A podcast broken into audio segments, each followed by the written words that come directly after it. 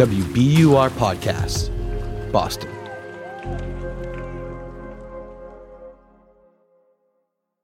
Welcome back to Endless Threads. Scary story binge drop. You sound like Ludo from the Labyrinth. but I'm impressed that your voice can do that. So well done. Thank you. Did you get any shivers down your spine, Emma? no, just those warm and fuzzy Just tickles? feelings. Okay. but Tickles down your spine. Fair enough. yeah, I'll take we'll it. say that. We'll say that because as we mentioned, we have a fun series about artificial intelligence coming up next week. But this week, we're pulling away the creepy cobwebs on the back catalog and bringing out some dusty, mysterious, scary story episodes from the past. See, that sounds bad, you know, like dusty. but as but as long as you don't mind things being a little spooky, I think this is a good thing. You right, you right. In fact, I think this episode hasn't been in enough ear holes. Can I just say that? It's a real Yeah. life story, we think, about a terrifying and kind of awesome figure. And it involves death metal, so win win. Yeah. Without further ado, and with a sweep of my vampire's cape, we bring you Olga of Kiev. Okay, now do it one more time in the creepy voice. Without further ado, and with a sweep of my monster's cape, we bring you Olga of Kiev. Okay, I take it back. That was that was legitimately terrifying. ben, do you know the phrase history is written by the conquerors? I wrote it. okay, how about the phrase history is written by the technical death metal bands? I actually think we'd live in a better world if history was written by the technical death metal bands. I concur. But I think for today's story, the most appropriate phrase might be History of the Conqueror is written by the technical death metal band. Hmm, not quite as catchy, but also not wrong. Meet Julian, who's in Toulouse, France. So we are here. Great. This is a guy with a pretty killer combination of vocations. so my, my name is Julien, Julien Deyres, more exactly, and I am as the singing in a band which is named Gorod, and also I'm uh, an art historian, and uh, nowadays I'm also a tour guide. Art historian, pretty straightforward. Tour guide, sure. Technical death metal band? Maybe we should just play you some because it is impressive.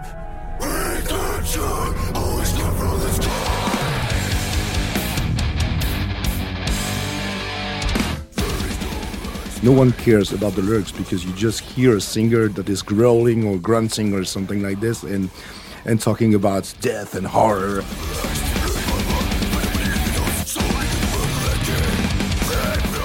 I wanted to change it a bit and to make it a bit more attractive because, first of all, this is a music which is attractive for musicians.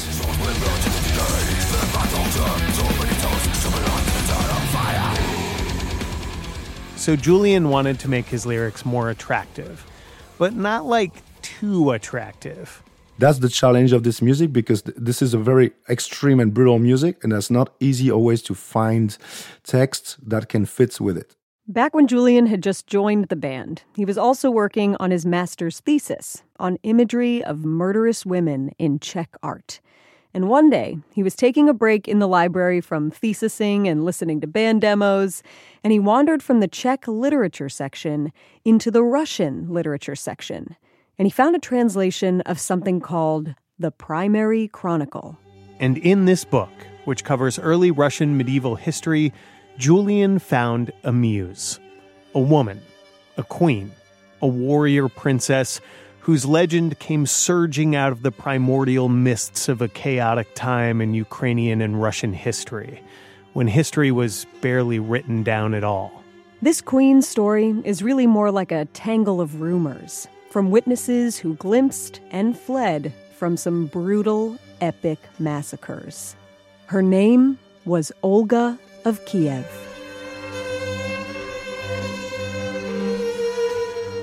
Her life was the perfect material for a concept album about revenge. Olga was a woman who, a long time ago, was wronged, and her reaction defied gender norms, societal norms, most norms. Her reaction was total carnage.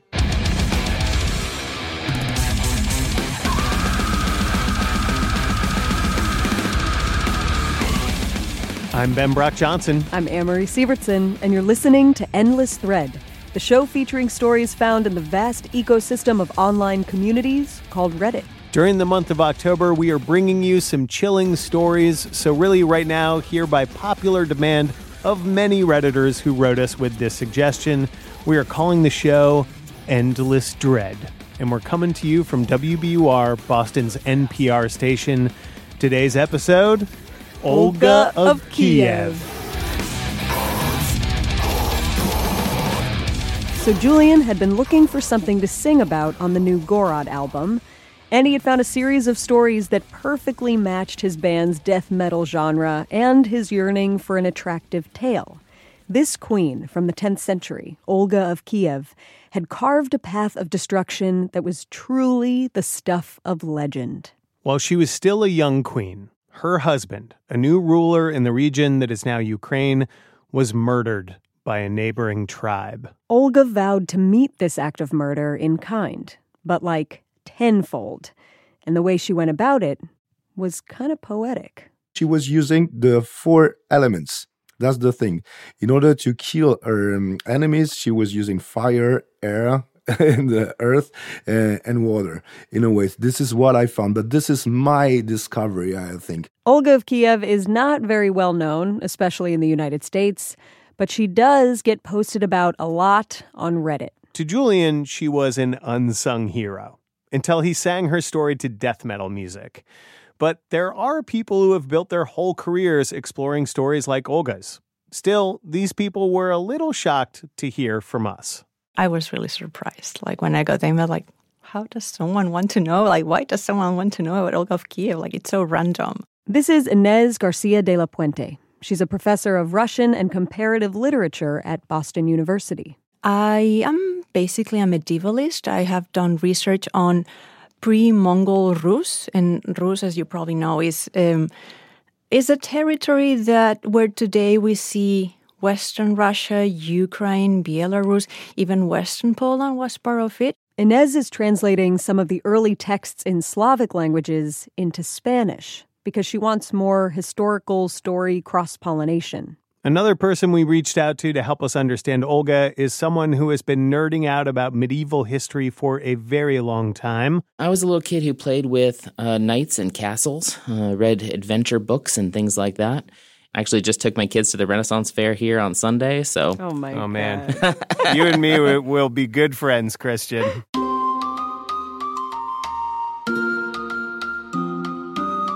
Uh, my name is Christian Raffensperger. I'm an associate professor of history at Wittenberg University.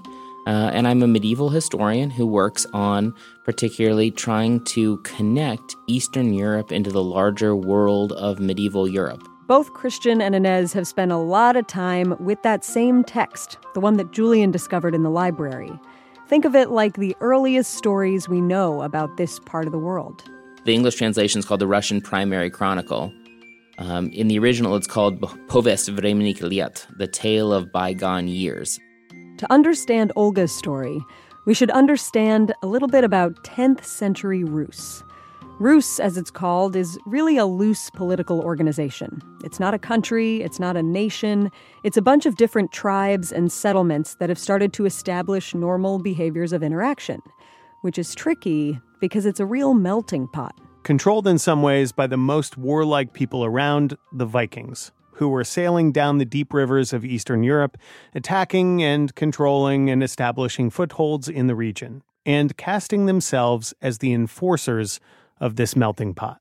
There were Balts, there were Finns, Slavic peoples, there were Ugric peoples, so a whole mix of peoples lived there. Olga is a Slavic ruler, but her origins are supposedly Viking. Either way, this time period is pretty grim for everybody. Very hard for us to imagine in 2019, which era of Air Jordans is this? Like what what are people wearing? What are I just picture everything covered in mud. um, well, there's no telephone wires to like throw sneakers over, so they didn't invent sneakers yet. Um, but they have leather shoes typically if you're rich. Um, otherwise, in Eastern Europe, you wore what were called bast shoes, which are bark shoes. Christian says there's actually a story in that primary chronicle document about how a marauding group of people beat up another group and then are about to enslave them, but then discover the losing group had leather shoes, so they don't enslave them. So everybody was like, oh, they wear leather shoes. Of course. Yeah, let's stick to attacking the people that wear the bark shoes. Times have really changed. Psych. The weapons have changed, though. Um, what kind of weaponry are we talking about? I mean, is this the Iron Age, the Steel Age? What are we talking about? Yeah, so we've got pretty nice swords for the most part. Um, they're nice steel. Um, there are stories about the characteristic, uh, famous smith from the Rhine Valley named Ulfbert, Wolfbert would sign his blades, and so he would use runes and he would sign his blades Wolfbert. Um, but of course, somebody realized, you know, a blade signed by Ulfbert is worth a lot more money than a blade not signed by Ulfbert. So they started writing Ulfbert on their swords too. Um, and in Eastern that's Europe, amazing. Oh that's right. So you have knockoffs. So you have knockoff Ulfbert Jordans. That's right. Okay, melting pot check. Brutal enslavement of neighboring tribes with the wrong footwear, check. Swords being valuable enough to generate knockoffs, check. This is definitely the Dark Ages. And out of these Dark Ages comes the legend of Olga, who may be a Viking warrior queen or princess.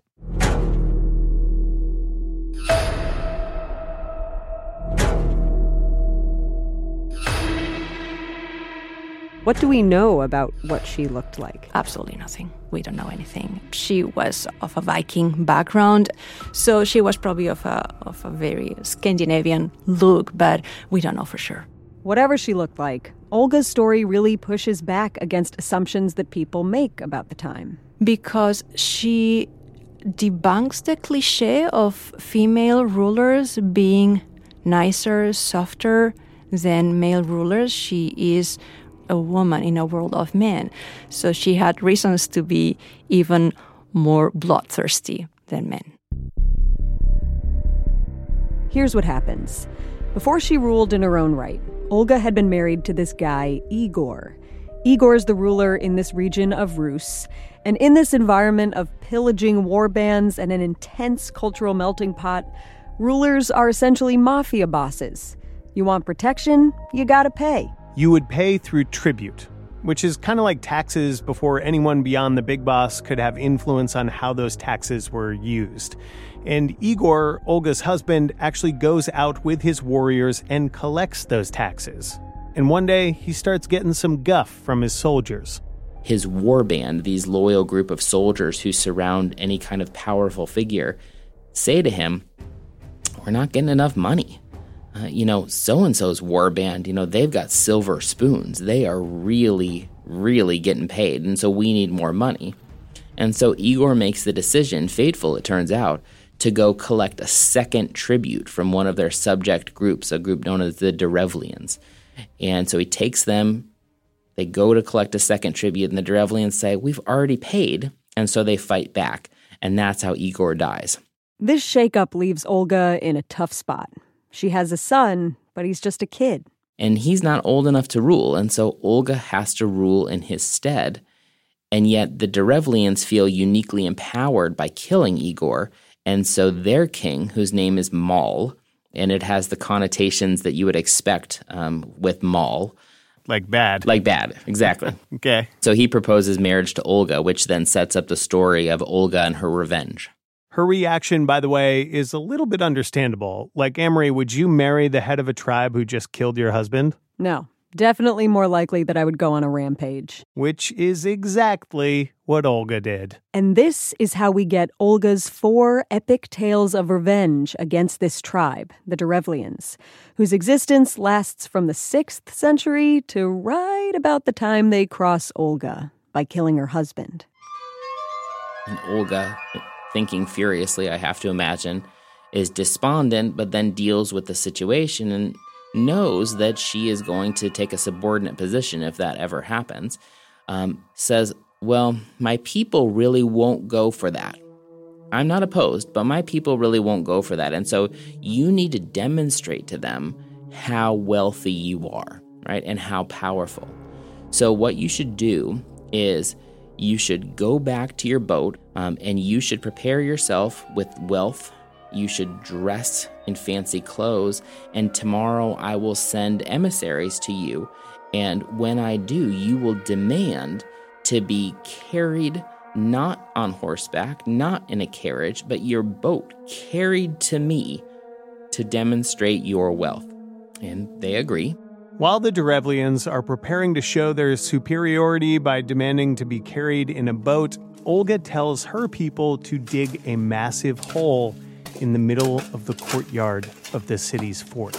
The next day, the Derevlians sail back down the river they pull up to the docks of Olga's city and they say, We won't go up the hill to the fort unless you carry us in our boat.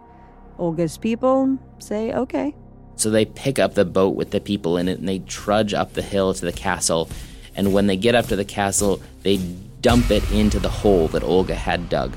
And she stands over them while they're in the hole and says, This is what I think of your proposal. And then she has them buried alive. For those following along at home, this is Olga's use of the earth and water elements in her death metal record worthy revenge. All right, story two. Um, another set of messengers arrives saying, Our king would like to marry you. Um, and there's no mention here of, like, oh, by the way, where are the other messengers? Um, and she says, Yeah, you're dirty from the road and you've traveled all this way and you come right into my throne room and you, you see me like this. No, go clean yourselves off. All right, I'll have a bath prepared for you.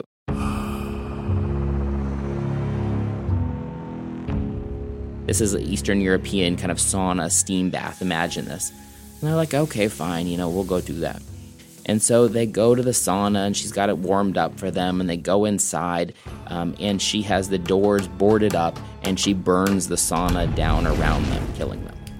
Check off elemental revenge involving fire and maybe water once again, just for good measure. The next story involves Olga supposedly finally agreeing to the Derevlian King Mal's proposal. All right, so story three, she has to finally um, go along. And so she gathers up her ladies in waiting. She gathers up the men of Kiev, and they march to the Derevlian lands.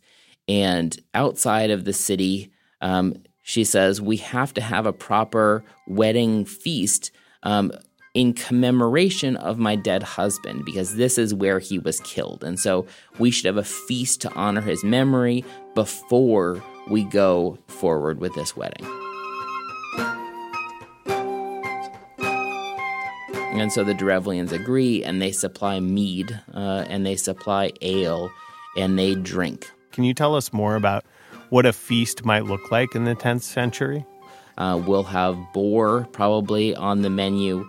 Uh, we might have fish on the menu uh, at this time as well as bread. Right, bread is ubiquitous. It's like a surf and turf almost. it would be a little bit like a surf and turf. I can see it.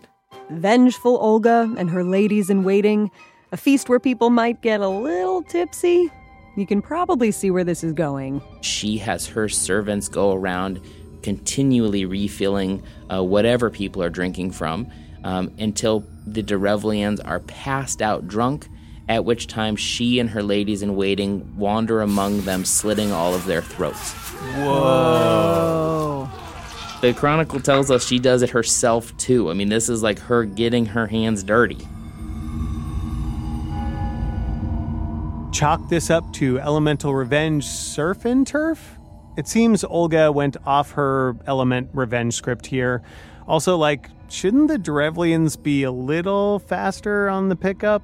But the last story, and really the end of Olga's revenge, as well as the end of the Derevlians, is maybe the most brutal of all.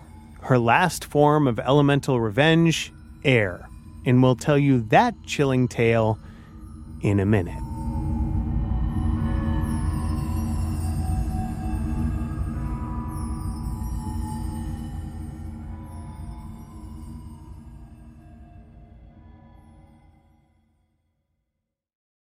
A gruesome scandal at the nation's most prestigious university shines a light on a macabre and lucrative world of buying and selling human remains. Human body parts taken by a manager at the Harvard Medical School morgue and then sold to customers online. So my first skull is right there on the top shelf. That's my first and my favorite. I'm reporter Ally Jarmanning, and this story raises some tough questions. How should we treat the dead? And who gets to decide? There should be some middle ground where we treat deceased tissues differently than we treat old refrigerators. This is Postmortem, the stolen bodies of Harvard, a new season of WBUR's Last Seen. Listen and follow Last Seen wherever you get your podcasts.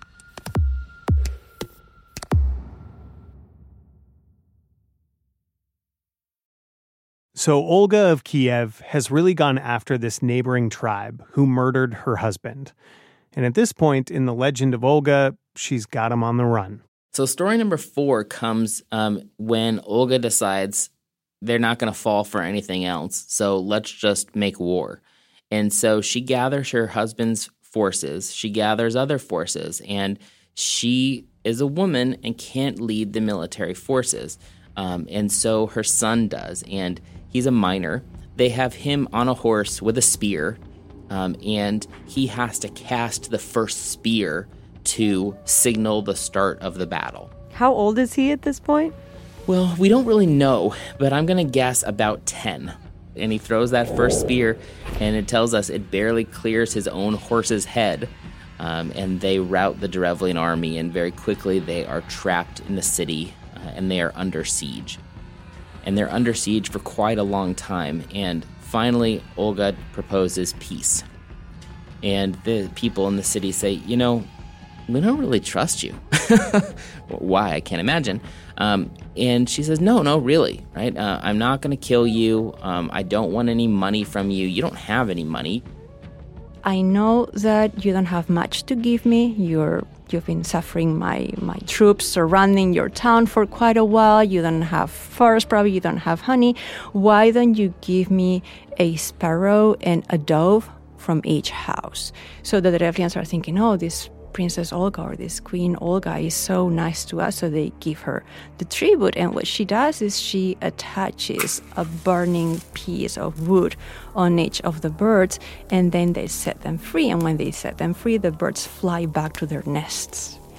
And of course, they set the city in fire. And then the Derevlians try to, you know, run away, and Olga has her people kills some of the people, the elderly probably. Um, others she sells into into slavedom. She makes them slaves and sells them to to other peoples, and the rest she just lets them rebuild the city, basically paying her a very uh, a very expensive tribute. So she's a very cruel um, ruler. Olga's story really is metal AF. True, but I think we need to come clean, Ben. It's time for a reality check. So, something we've been dancing around here is that Olga's story isn't really just Olga's story. There start to be questions about the legend. And Christian says that's because really these are popular stories that get told about a lot of different rulers. And there's no concept of plagiarism in medieval sources. If something awesome happened to somebody, why shouldn't that have happened to your protagonist? Christian says that the person who wrote this early document, the Russian Primary Chronicle, which was actually written about a century after Olga lived, he, she, or they really kind of threw all these stories in there. Olga's legend is almost a reflection of the very real cultural melting pot happening in this place at this time. Well, there might be some germ of truth to certainly all of these things. And, and I really do think she was crafty, and I do think she did these things, and I've got evidence for that. Um, because she appears in multiple different sources. And, and so we know a person existed with this name who was the ruler in Kiev who did um, have power in her own right. The truth is, we still know very little about Olga. How do you square you know, very limited historical knowledge and legend and package it into Olga of Kiev, and, and into something that we can pass down to people?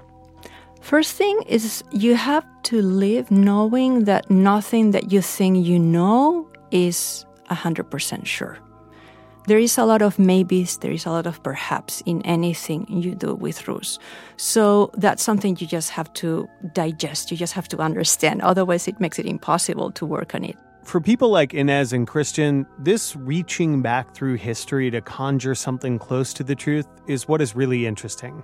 The brutal legends, they're nice, but a more contextual understanding of the time that Olga lived in is maybe even more valuable. We should read this one Reddit Today I Learned post and a comment. The post says Today I learned that Olga of Kiev murdered over 5,000 people in revenge for the murder of her husband, converted to Christianity, and became a saint.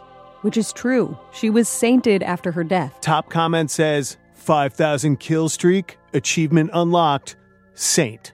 Which is a video game reference, but it's kind of funny too, right? Yeah, because the supreme irony of all of this is that in the end, Olga is seen as a unifier through religion. Forget the violent stuff. Olga helped move this part of the world from chaos to order. Olga probably realized that Christianism was better for organizing a state Mm. than, uh, you know, having a God from here, a God from there, which is what was probably the case at the time. There were different peoples in Rus. They had different beliefs. They had their own deities, their own divinities that they prayed to. It could have also been that she genuinely wanted to become a believer. We don't know, but there was definitely a lot of political intention in that. Yeah, it's almost an act of diplomacy. Definitely, it is. That's what it is. Huh. And here comes Olga's final trick. She goes to Constantinople to be baptized, and the emperor, Constantine, supposedly wants to marry her. But Olga has done her homework, so she knows that if he baptizes her as her godfather, he can't marry her. So she gets Constantine to do it. And afterwards, the emperor says, All right, now you're a Christian. Let's get married. And she says, Well, by your own laws, you have stood baptismal sponsor for me. That makes you my godfather. And certainly I can't marry my own godfather. and he says, Oh, oh, Olga, you've tricked me. It's almost that simple in the text.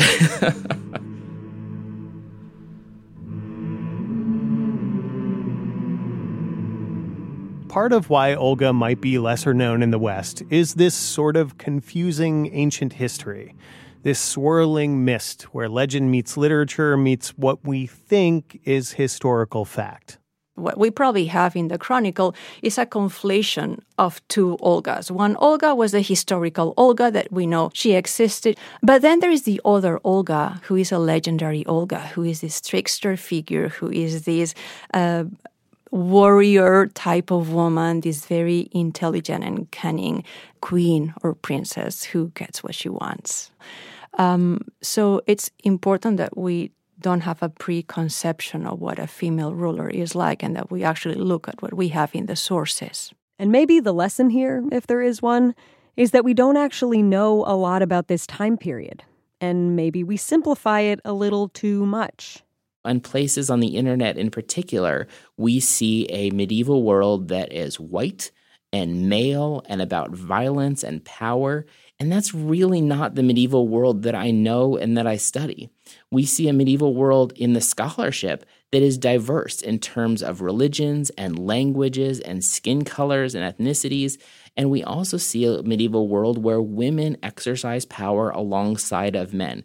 In other words, if this vision of a medieval society in which women can rule and there's diversity of ethnicities and religions doesn't sound like what you've seen in the movies, you can probably thank the patriarchy. One other lesson, Amory Yeah? if you murder someone's partner and then they invite you to a banquet, send them a polite no thank you. yeah. And then run. Run.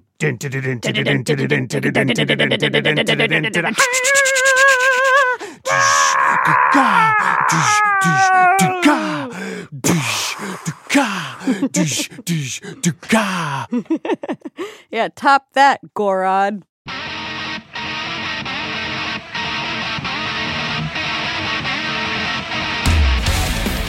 Endless Thread is a production of WBUR, Boston's NPR station, in partnership with Reddit. Josh Swartz is our producer, who's pretty sure that any Derevlian who survived Olga's rampage ended up getting no sleep. Iris Adler is our executive producer, and when we offered her a pair of bark shoes, she only had one thing to say. That's insane. Mix and sound design by Paul Vaitkus, who would hate watching people get buried alive or massacred at a feast. He much prefers to watch people die inside. Michael Pope is our advisor at Reddit, and he is working on his own concept album. It's based on music French people might play at a party or just with friends around. Extra production assistance from James Lindberg. Our interns are Meg Amata, Maggie's fine, and Noah Boston. It's like Austin with a B. Thanks to Julien, the band Gorod, and Unique Leader Records for letting us play their epic Olga jams. On Reddit, we are endless underscore thread. If you want to contribute art for an upcoming episode or give us a juicy story tip so we can tell it like we did today, hit us up there. And if you like the show, I'll say what I say like once a year these days. Please give us a nice rating and review in Apple Podcasts. It really does help others find out about Endless Thread. My co host and producer is Amory Sievertson. I'm senior producer and co host Ben Brock Johnson. Ah, I'll let myself out.